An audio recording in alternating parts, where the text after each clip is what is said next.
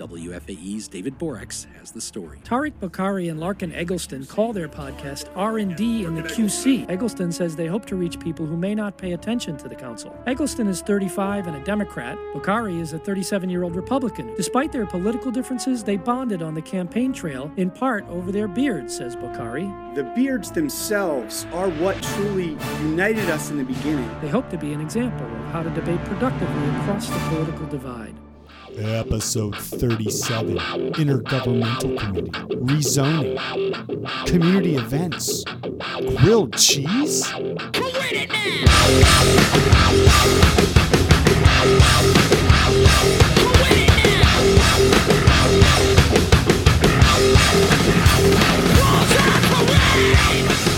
Episode 37. Welcome to R and D in the QC.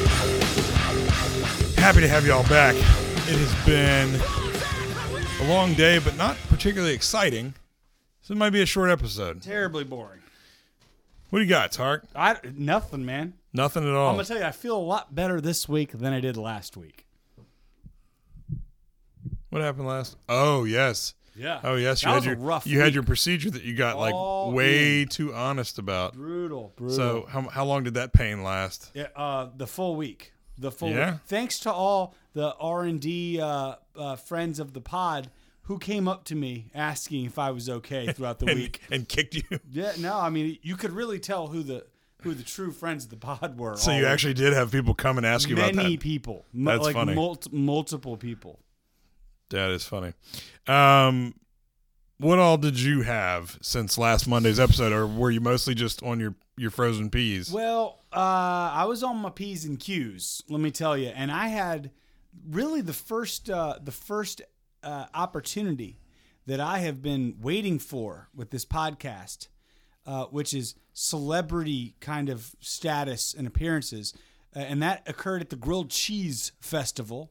Uh, big shout out to Al, your boy, right? Called me in, needed the heavy hitter to come in as the celebrity uh, judge for the grilled cheese competition. slash, I wasn't available. Well, you know, whatever, dude. How know? so? How were the grilled cheeses? Who had the best Uh, grilled cheese? Well, you know, uh, I I voted in my celebrity status for. Um, Let's frame was- celebrity. Who were the other celebrity judges? I think it might have just been me. I'm not sure. You're not sure if there were other judges. Well, here's here's. So I Sounds superficial. I appreciate Al allowing me to be the celebrity judge, but he just kind of said like, "Go walk around and taste them all, and then just let me know which one you liked."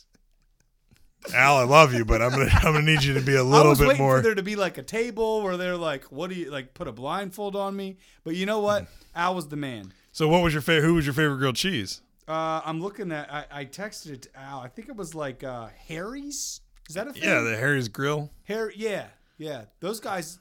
They, they Pretty were legit. Pretty legit. Was it like a super Harry's, gourmet, super gourmet one, Yeah, or like good a bread. It was good cheese. Was all kinds of stuff. like. Gouda, Gruyere? What kind of stuff yeah, was going all on there? that, dude. That sounds right. You know what else was really funny about that event? This is a true statement. In fact, Grilled Uh, Cheese Festival was held where at uh, All American Pub or in the parking lot? yeah, out there. So right before I'm about to go, I made my plan, had my family, all- Your pack of Rolaids. everything, and then I look at the website right before I go, and it says like 21 and up. I So mean, I a grilled, a grilled cheese event. You got to think it's Yeah. kind of an adult Yeah. thing. Oh, of course. And I ping him, and I'm like, "Hey, is it cool if I bring my kids? You know, I mean, kind of with the family." He's like, "Ah, yeah, it's fine. We're just worried about drinking." And I was like, "Well, the oldest one is five, so I don't think you have a problem there." You'll spot that from a mile away. So I'm walking around with my youngest in in the stroller from place to place, and this one kid looks over at me when I walk by. He's like, "Hey, man, like, I thought it was 21 and up, brah." And I said, "Oh, don't hey, worry." hey, soccer dad. I said, uh, I said, don't worry. I said, he's got that, he's got that crazy disease. He's like, you mean like the Benjamin Button disease? And I was like, yeah, brah. And that was that was what happened. Good story, man. It's a great story. Totally agree. Um, So that's all the my my festival. one. Uh, What'd you do? Actually, I'll give three Oh, cool. cool last week event shout Why outs. don't you let me be a judge of that? Thursday, I got to go by Savona Mill and participate and uh, get together to celebrate the Lakewood Trolley, which has returned home to Charlotte from uh, it's old streetcar returned home from the North Carolina Transportation Museum in Spencer, North Carolina, and um, so that was really cool. Shout out to Greg at Savona Mill. Saturday went to two really cool events. Uh, got to go to the Hornets Heroes and Legends Gala, and uh, they had everybody from Muggsy Bogues and Dell Curry to uh, Johnny Newman. They had all these old school Hornets players and every single member of the current Hornets team. Uh, so that was pretty fun. And then that evening, went over to Goodyear Arts at Camp North End for their Mythos party. My friends Amy and Amy that run Goodyear Arts uh, threw a big bash The Amy's. the Amy's, and uh, it was it was pretty a pretty wild party. Hmm. And I, I looked severely out of place. It was like a theme party. Everyone was dressed as like a mythical god or goddess or creature, and I was in a suit and I was in a black tie, uh, little get up from the Hornets thing. So people were very very confused by my attire, but Yeah, accepted me none, see nonetheless. Um. Oh, and one last uh, Charlotte shout out here. Uh, my buddy Manny just opened his fourth location of Que Onda, uh, which means Spanish for "What's up," and that's right out near University of North Carolina at Charlotte uh, on North Tryon. Go check out Manny at Que Onda or any of his other locations. I got to check them out for their little friends and family opening last night, and uh, food is always delicious. R&D Margaritas. Brought to you by Que Onda. Brought to you by Margaritas. Uh, all right, today. yeah, So we had an intergovernmental committee re- meeting. IRC. Tell them about it. Uh, You presented a couple of things. We let council members present topics that they wanted the intergovernmental relations committee to possibly study or take on and, and advocate for, and then we also let our department heads present as well. So Kayunda. why don't you uh, why don't you give them the rundown on the you know we're end we're at, we're we're approaching the end of our gathering process to then populate after we vet it our legislative agenda both at the state and at the federal level so we've been trying to approach this maybe a little more uh, disciplined yet also kind of like open to be able to come up with as many great ideas we can we had we heard a number of things today we also heard for the first time some of staff's request in different departments and um, and I got to bring up a couple things. I've talked about 5G before, and a few of the others. Veterans-owned businesses getting uh, special kind of consideration in our contracting processes. So those are the things that uh, that I threw on the table. Many others threw other items, uh, and we'll be getting close to coming to a conclusion there pretty soon. and Mayor Pro Tem Eiselt uh, brought up an issue around the community safety committee. Um, Councilmember Mitchell brought up something from the economic development committee. So uh, we had opportunities to hear from everybody, and that was part of the the point of how you and I tried to set up that process as the co-chairs of that committee was making sure that everybody had a clear understanding of the process if they had an issue that they wanted us to tackle, how to get that uh, on the list and dealt with. So uh, we'll hear some more of those. But yeah, to your point, we are uh, honing in on what our legislative agenda will be for the the upcoming year, the upcoming session in both Raleigh and Washington as we start to interact with whatever that new General Assembly and new Congress looks like, uh, and whoever's in those respective cities representing us. Truth. Rezoning meeting tonight. It took a while, primarily because of two petitions. Um, we rattled through a lot of the decisions really quickly. Some that people might remember we talked about last month uh, that were compli- very complicated got deferred. So the one that we discussed last month in NODA, where there was the uh, reuse of the old church, inclusion of some affordable housing, some market rate single family housing, that got deferred. Still trying to work through some of the concerns of some of the neighbors in that area uh, to get to a better place. There was one, I don't know if we discussed it last month or not, in Cherry, um, where the petitioner deferred to continue working with neighbors on some of their concerns there. And then one in the Optimist Park neighborhood uh, that also deferred. So all three, Every time I hear that, I think Optimus Prime. Yeah. It's going. It's going to be honest. Um, well, it is transforming. Oh, So- that was terrible. Sorry. Um, but it was a pop culture reference, which you always was- chastise me pretty good. For not good. for not knowing Never anything mind. about pop culture. mind. You you are correct. Um, credit where credit is due. Do So the only ones in my district that we voted on tonight were ones that were pretty uh, cut and dry. We had what one or two in your district that were pretty well, similarly. it seemed cut and dry, but it actually wasn't because you had a Park Road, yeah, well the one on Park uh, Park near Sharon yeah.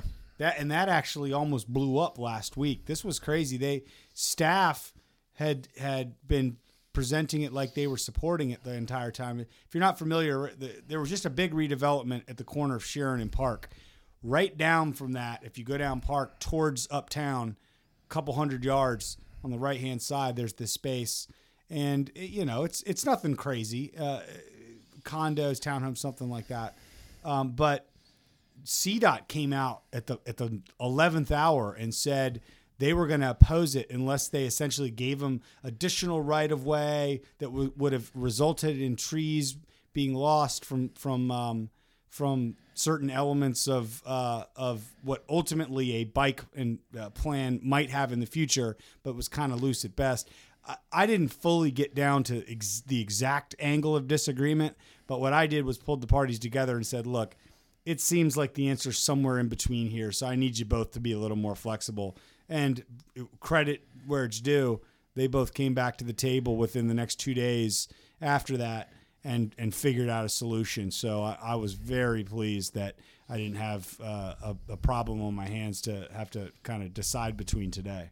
Yeah, that's my hope with the note on the cherry ones as well. Is I, I still think there's something out there that will mostly satisfy everybody. Good luck, bro. and uh, so my fingers are crossed. One that we did approve tonight, and it wasn't complicated, no opposition, and it made a lot of sense. Directly across from the Parkwood light rail station. I think we briefly mentioned it last week, um, but we approved another brewery that will be right there in Optimist Park at the corner of uh, Parkwood and I believe that's Parkwood and uh, Caldwell or, or Brevard right there. It's Brevard, and so look forward to that. We'll have to go, we'll have to go check that out. Done. Uh, I assume we'll be invited to the groundbreaking. You know, you know, I like, I like groundbreakings. Uh, um, my my guess is everyone knows that at this point. You're like Well- a mandatory invite for all groundbreakings. well, then, like when your kids are grown, we can go back and be like, "Look, little buddy, your dad helped build that. I dug the first shovel's worth of dirt." I'm gonna assume by then the Secret Service isn't gonna allow me to talk to people like you. So I'm not sure which one of us you're referring to as president at that point, but I think it's a safe bet that neither of us will be. hey, uh, re- re- before we finish zoning, uh, that was a really intriguing one. The first one in the hearings tonight in your district. Yeah, we spent we spent literally an hour on each of the first two petitions, and then uh, thankfully managed to kind of burn through the rest of them. But um, yeah, it's a plan that we have seen. I mentioned that we deferred one from Optimist Park tonight. That's essentially the same site plan as the one we had a hearing for in the Belmont community tonight, and it is in both cases a corner lot that is you know like a fifth to a quarter of an acre somewhere in that ballpark. And it's five townhouses. One of those townhouses on both of those plans is designated as affordable. Uh, in both cases there is not an existing house on that lot so they're not tearing down a house to build these. And so it's uh, we got into a lot of philosophical discussions about it. Uh, the density when you do the math on a plot a parcel that small and for five units the density's through the roof compared to what the plan is there but and I don't I don't know that there's a right answer and I'm sure that there are differing opinions of neighbors. In the case of the Optimist Park one it was pretty universal support for this project that we'll now vote on next month. We'll now vote on both of them next month essentially the same plan and just a couple blocks away from each other. And the other one which is just barely in the Belmont community because it's on the other side of the creek which is where that line is the Belmont community supported it but there are uh, some folks in that neighborhood who are in disagreement but either way, philosophically, I was posing the question of if we're trying to preserve the character of these neighborhoods, is the character of these neighborhoods completely tied up in the idea that they are single family houses? Because Half a mile from the light rail. well, right, half a mile from the light rail, so there's there's the opportunity I think for density near transit stations, but separate from that, some of these 3,500 square foot houses that are getting built, and I always use the ones on Matheson as an example because if you've driven down Matheson, you know which ones I'm talking about. They're just gargantuan.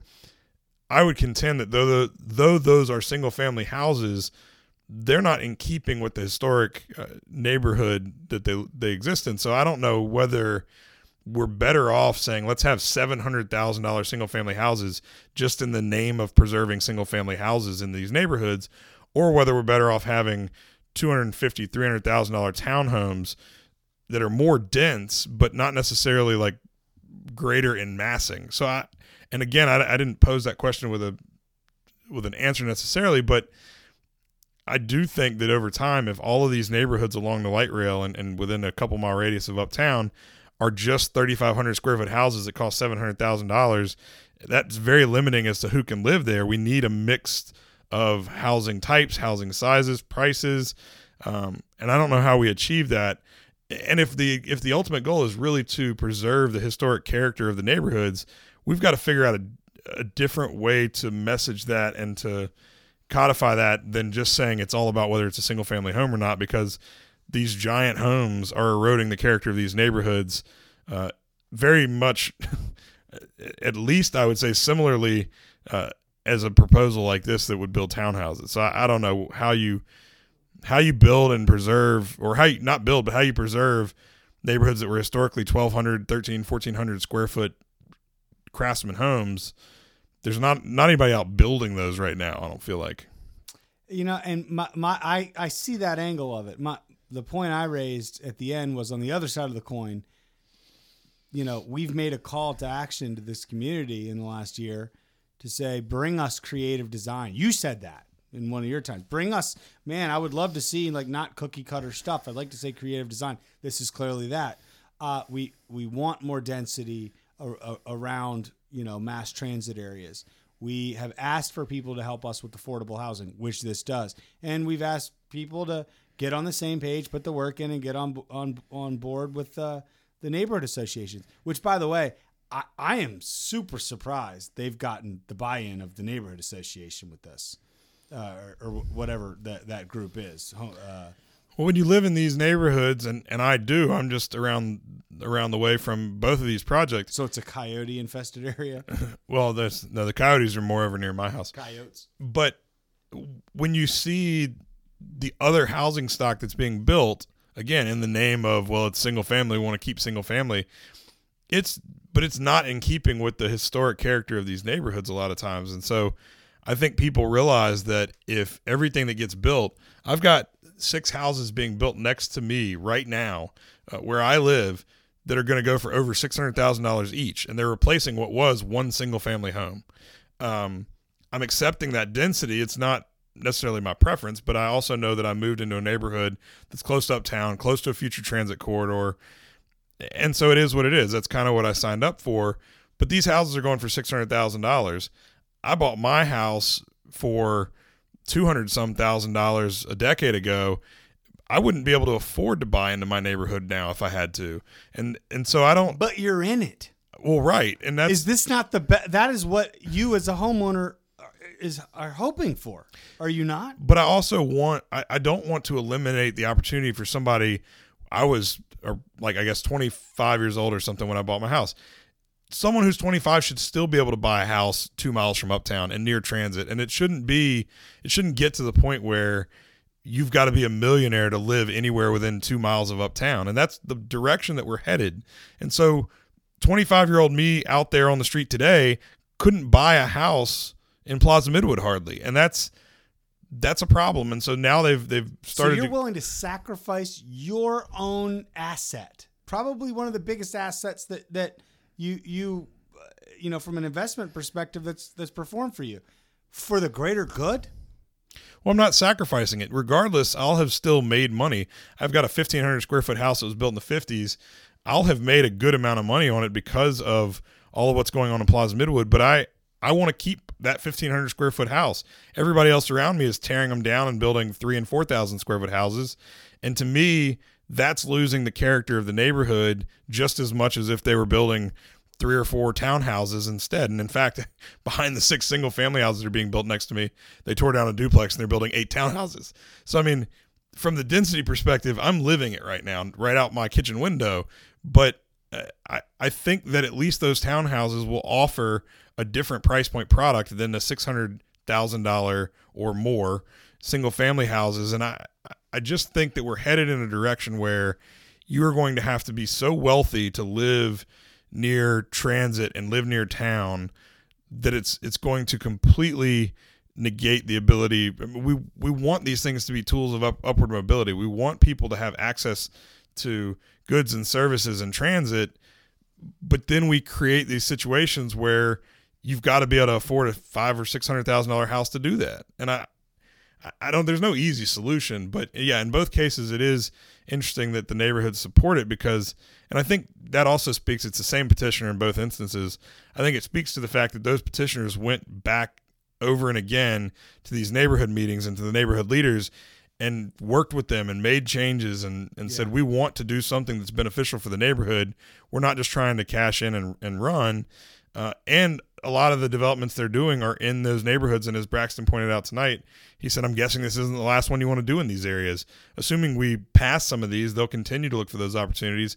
And they know if they burn the neighborhood on the first one that they're not going to have the neighborhood support on the fifth one or the sixth one. So you know, I don't know. It's it's a it's a noble goal to say that that some of these neighborhoods should be all single family forever, but I don't know that it's a realistic goal. And if they are all single family forever, it's sure as hell not going to be anything that the average person can afford.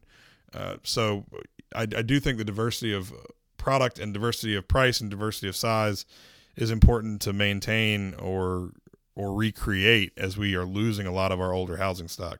But it was a, a long philosophical discussion. I don't really know where it'll go from here. I mean, there were definitely some council members that had concerns about it. I couldn't really get a sense of, you know, what the vote count might have been if we'd have voted on it tonight. But it's it's certainly not going to be an overwhelming yes or no. I think a lot of people um, have a lot of questions. Well, maybe we should go traverse the site. You know. That is Um, important. Uh, so, uh, quick question. This jumped in my mind. Um, are, were you surprised at the? Uh, clearly, it's a it's a it's a divisive topic of sorts. But were you surprised at kind of the the uh, interest that the community all of a sudden activated on with the four year terms conversation in the last week? So for anybody who gets all of their news from R and D and the QC and doesn't read the newspaper, Then great. That's good. That's good the way you should do it. Yeah. Um, former council member and mayoral candidate Kenny Smith wrote an op-ed for the Charlotte Observer uh, that talked about why he does not support the idea of four-year terms for council members. Um, Mayor Pro Tem Julie Eiselt wrote an op-ed for the Observer in response to that, and then former Mayor Jennifer Roberts wrote in saying we should that she didn't support four-year terms either. So Kenny and, and Jennifer found something they agree on. So there's, I guess that's something to be applauded. So the is writing op eds into the newspaper. Is that like uh, is that like uh, old people's form of tweeting? Is that is that what they do? Yes, we'll we'll go with yes. um, although I've written letters to the editor myself, but I'm I'm kind of an old school guy. Um, so it, it did. It kind of sparked off of, of Facebook debates all over tons of different people's pages, and um, we've heard and seen a lot of the comments on those. I've tried not to wade into that. I've, I've tried not to wade into that issue in the in the first place. It's not. While I think that that long term, that's probably the best practice for better, more effective government in Charlotte.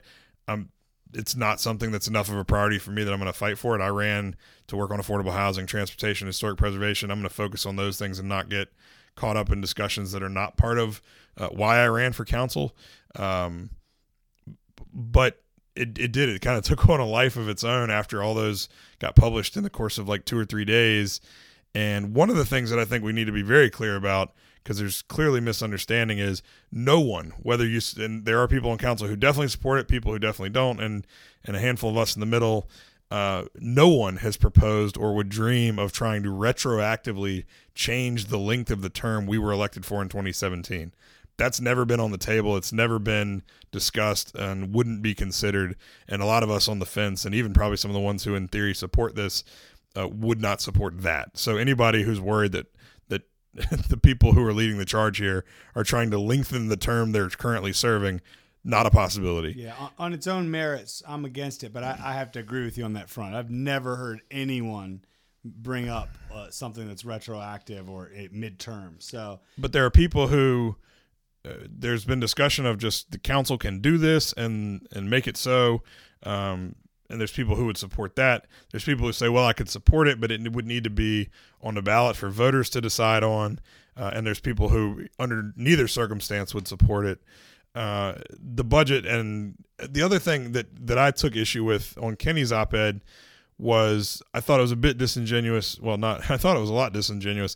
He said that this has been a backroom deal, which it flat out hasn't been. Um, it's been discussed in the open. It's been discussed in committees, which committees, I might add, have been made more transparent by this council than previous councils because they're all live streamed on Facebook.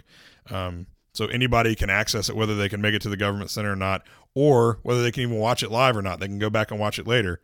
And so, and what he might have genuinely not known, Mayor Lyles kind of rolled the governance committee into the budget committee because both of them.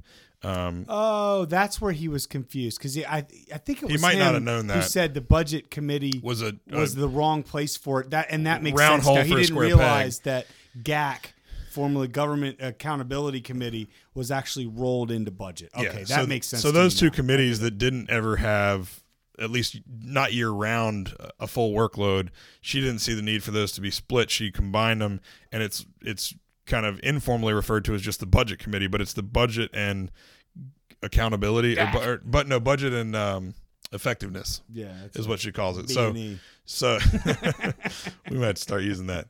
So so that's not a disingenuous place for it to be, though. Again, at first glance, if you just saw budget committee, it does seem uh, like a, a bad fit.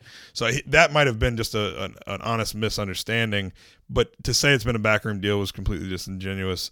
Um, and I think that it's it's a discussion that again I'm content to let other people have because it's uh, I have I have an opinion on it, but it's not that strong and it's not a priority of mine. Um, so we'll see how it plays out in the court of public opinion and uh, how the folks who are leading the charge on that want to to move forward with it or not. But um, My my my point on it was, um, I personally, as an individual, don't like it. I if if it if I had to sign up for a four year term in 2019, I'd have to think long and hard. Am I in this for another? so would your years? voters, probably. Exactly, right? Um, but then just more broadly, you know, there's some pros, less fundraising, less signs out there. But I hate the cons of it. Of- less grandstanding, maybe. le- well, hey, that's another great point.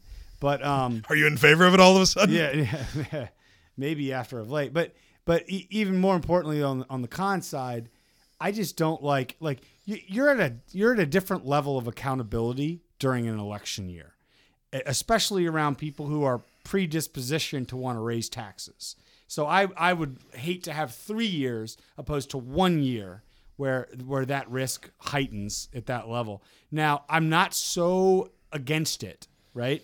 That I I wouldn't be willing to do some horse trading if somebody wanted to, right? For some reason. Um, I don't have a lot of leverage on that front, but if somebody is interested in my support, I've laid it out there that if you throw out, we come together with a unified voice to the General Assembly and request term limits, and within our own power, we consider and reduce the number of at large seats to better reflect Republican Democrat demographics that exist in Charlotte with elected officials uh, that can possibly be elected. Well, the, the, that's my equation, but it's a non-starter. If um, if uh, we did it in year terms, obviously not going to do. And if we at the end of our horse trading came up with an agreement, if we didn't put that in front of the voters to ultimately let them make the indecision, that that would also be a non-starter for me. So very specific set of requirements on my front. I'm kind of opposed to it already naturally, but not not so much so that I wouldn't be willing to negotiate on what I thought would be best for Charlotte in the long run. and and I'm actually open minded to term limits, but I that's not something that the council or voters, as I understand it, can enact. It would have to come from the General Assembly, as you mentioned. So, um, but I, I think there's some merit to that too.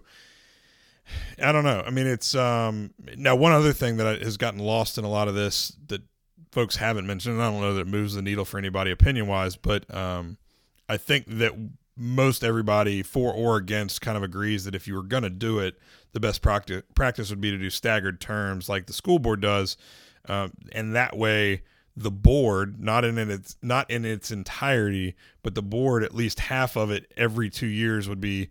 Uh, there'd be an opportunity for voters to hold the city council accountable because you'd have at-large members running, every, you know, one in twenty, let's call it twenty twenty one, and then the district uh, representatives will be running in 2023 and so on. So debate me on this for a second. Ready? I'm going to say a premise, and you tell me if you agree or disagree. Charlotte does not need at large representatives. Uh, I could go either way. I mean, I think I don't. I think at large representatives do less tactical work being connected to a district with all the stuff we have to do. They're, I don't see any of them doing any more strategic work than I'm doing, right? And we all think about, while we all take different parts of things as leadership roles in our districts, we all look at all of Charlotte with all the decision making that we do. Eh, Explain it's less work, and and we're all doing the same strategy work, and i- in having them, it waters down the match between our de- our political demographic in town. Why do we need at large seats? I think if you were going to, if I accept your premise, if you're going to eliminate at-large seats, I think you'd you'd shave down the districts and make more districts. So I think you'd maybe Why, dude? We are so far above and beyond the number of representatives in our city Well- compared to any other uh, municipality in North Carolina. We are by Well, by a large number. how many does Raleigh have? I, I I remember seeing the numbers where 11 was the tops and the next closest was like eight or something like that, and the averages were like five and six and seven. I'm skeptical that anybody would have an, an even number of, of council members. I don't I don't remember for But, sure. um, I, I may be wrong. I mean, Raleigh is the only city that would make any sense to compare ourselves to, and even that's a bit of a stretch. But I, I, I think you could make it more manageable in each district potentially by having maybe it's nine district members or something. I don't know. Um, to be clear to anybody who's listening, that hasn't really been discussed. It's something. I mean, you've talked about either taking away some or all of the at large. all at large, you and and it, you kept the districts where they are today, it would be five two, and that Well- and it wouldn't be six one. It wouldn't be four three because there are no swing districts right now. It'd be five two, and that is slightly better of, Well- of odds. or you could make or you could make nine or eleven districts if you're going to go all district and have some of those set up as swing districts. So I mean, you could potentially give yourself a little bit more Approved. flexibility for the the city as a whole to decide if they wanted to shift shift a little one way or the other. But I don't know. I mean, I, I do think that when I've got I don't know how many you have, but I've got 29 precincts in my district, and there are plenty of nights where I've got four different neighborhood meetings on the same night. So I do think that if you were going to go all districts, it would make sense to make them more manageable so that you can spend more time with the neighborhoods that you have because those 29 precincts reflect more than 29 neighborhoods. And in my case, most of those are organized and meet regularly and have, um, as you're well aware, most of the, the kind of heavy lift and complicated rezonings end up in my district. So might not be the case in every district, but I do think that you could make the districts more manageable and have more district reps if you went that route. Um, you know, I don't. I'm not philosophically Approved. All in or all out on that idea, but I think that's a, a much heavier lift and much longer discussion to figure out the mechanics of it than than what's being All right, talked we about for your terms. so we'll figure out how to go rally up the rest. I'm not sure you got my vote yet. I don't think you heard me. Done. That's What all I got, man. We got some stuff coming up, don't we? We do. We're doing. Um, I mean, some of it, some of it is open to the public. Some of it's not, I guess. But we are doing on Thursday of this week. It's not a live podcast, but it's going to be kind of a, kind of that type of a show without the the recording. Um, we're going to be doing that for students and faculty at Johnson and Wales. So looking forward to that Thursday morning. Kind of doing a civic engagement and. Uh, why you should be involved in your community discussion with uh, a lot of the young folks out at Johnson and Wales. So we will look forward to that. And then next week we are doing a live podcast, a live audience podcast. So we'll have, I guess we'll have two episodes next week. We'll have one Monday after the meeting, uh, and then at some point later in the week next week we will put online the live audience show we're doing Wednesday, October 24th. This is open to the public, though you do have to sign up. I think it's free, but you have to register, and there's only a handful of spots left. The United United Way has a young leaders uh, group that puts on, I think, monthly events, and so for one of those, you and I and a young entrepreneurial uh, entrepreneur whose name is escaping me at this exact moment, but I'm gonna look it up. Uh, and give her a shout out. the three of us are going to be doing a panel discussion uh, that will be in the form of an R and D in the QC You gotta, you gotta, you gotta come check it out if you haven't seen it. It's just like Pod Save America, but it doesn't suck.